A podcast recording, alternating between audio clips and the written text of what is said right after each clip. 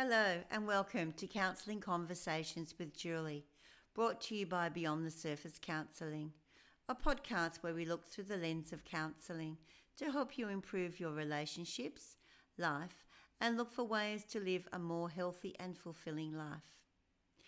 In today's episode, which is a two-part episode, we are talking about why do we say yes when we really want to say no?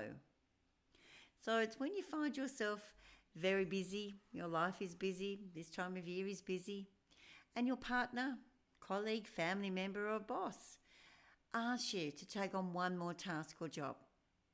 Your mind is screaming out, no, no, no. However, what comes out of your mouth is a big yes. Of course I'll do that. Not a problem. Meanwhile, your brain is going, what? How am I going to do that? What is that all about? Do you struggle with taking on too much of other people's stuff? Do you feel unable to say no when asked? Well, this is a podcast for you. I'm sure we've all been in that position, myself included. It's like being a deer in the headlights. You don't know what to say when you're asked this one request. However, it might be that one request that tips you over the edge of feeling overwhelmed and unable to cope. Fear and anxiety start to raise their head. Fear of not being good enough and anxiety of not being able to get the job done. You've just got so much going on. Now, this fear and anxiety goes to our emotional brain. Our emotional brain kicks in. Now, our emotional brain regulates our emotions. And it's the part of our brain called the limbic system that controls your behavioural and emotional responses. The limbic system's four parts of the brain system, and it's involved in our behavioural and emotional responses, especially those behaviours that we need for survival. So like for caring for our young, for feeding, and it's the fight, flight, freeze response when our regulatory system gets overwhelmed. So let's just try something. If at the moment you're feeling in a safe space and you're feeling calm, I want you to try this. If you're not in that safe space, please don't try this. I want you to think of a time when you felt overwhelmed. Can you feel it in your body? Has your breathing changed? Is your heart beating faster? Do you feel hot? Sweaty? Do you have a lump in your throat? That's your limbic system kicking in. The amygdala has perceived a threat and it's preparing to handle that threat. So what happens is that the adrenal glands release hormones such as epinephrine that raise your blood pressure and heart rate.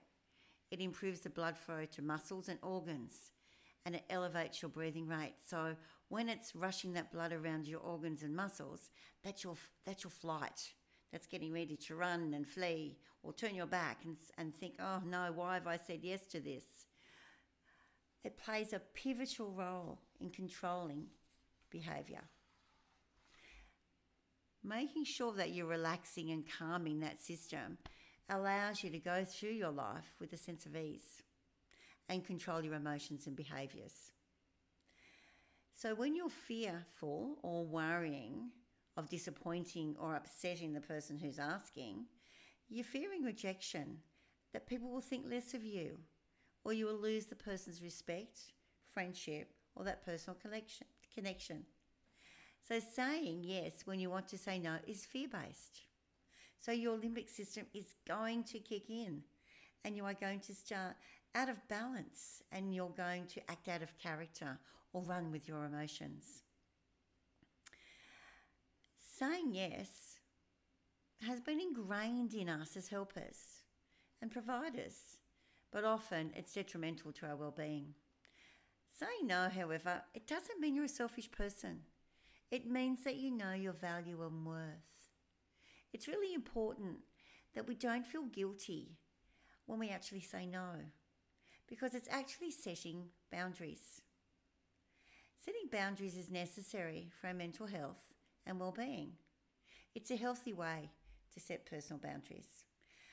I know it's very difficult sometimes to set those boundaries.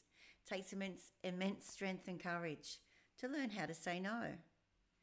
A helpful way is to think about saying no is that you're setting healthy boundaries. It's not about, I'm just saying no.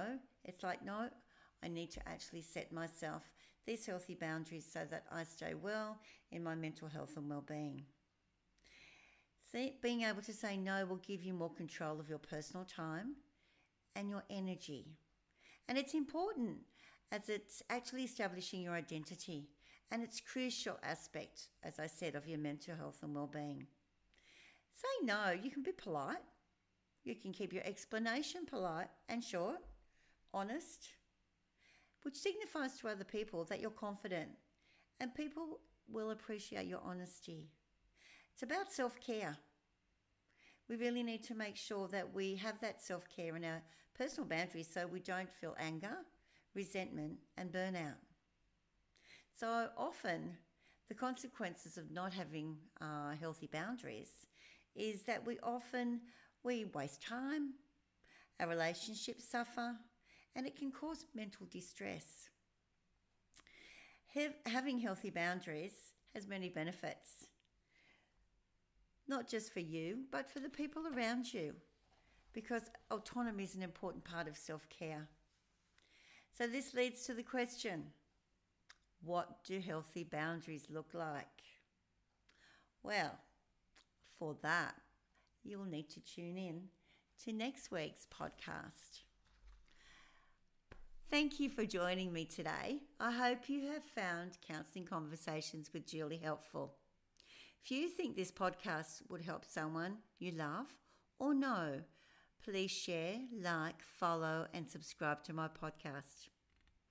This week, in addition, if you have something on your mind or a question that you would like me to delve deeper into, click the link in the bio below on what's on your mind. Until next time, be kind and gentle with yourself.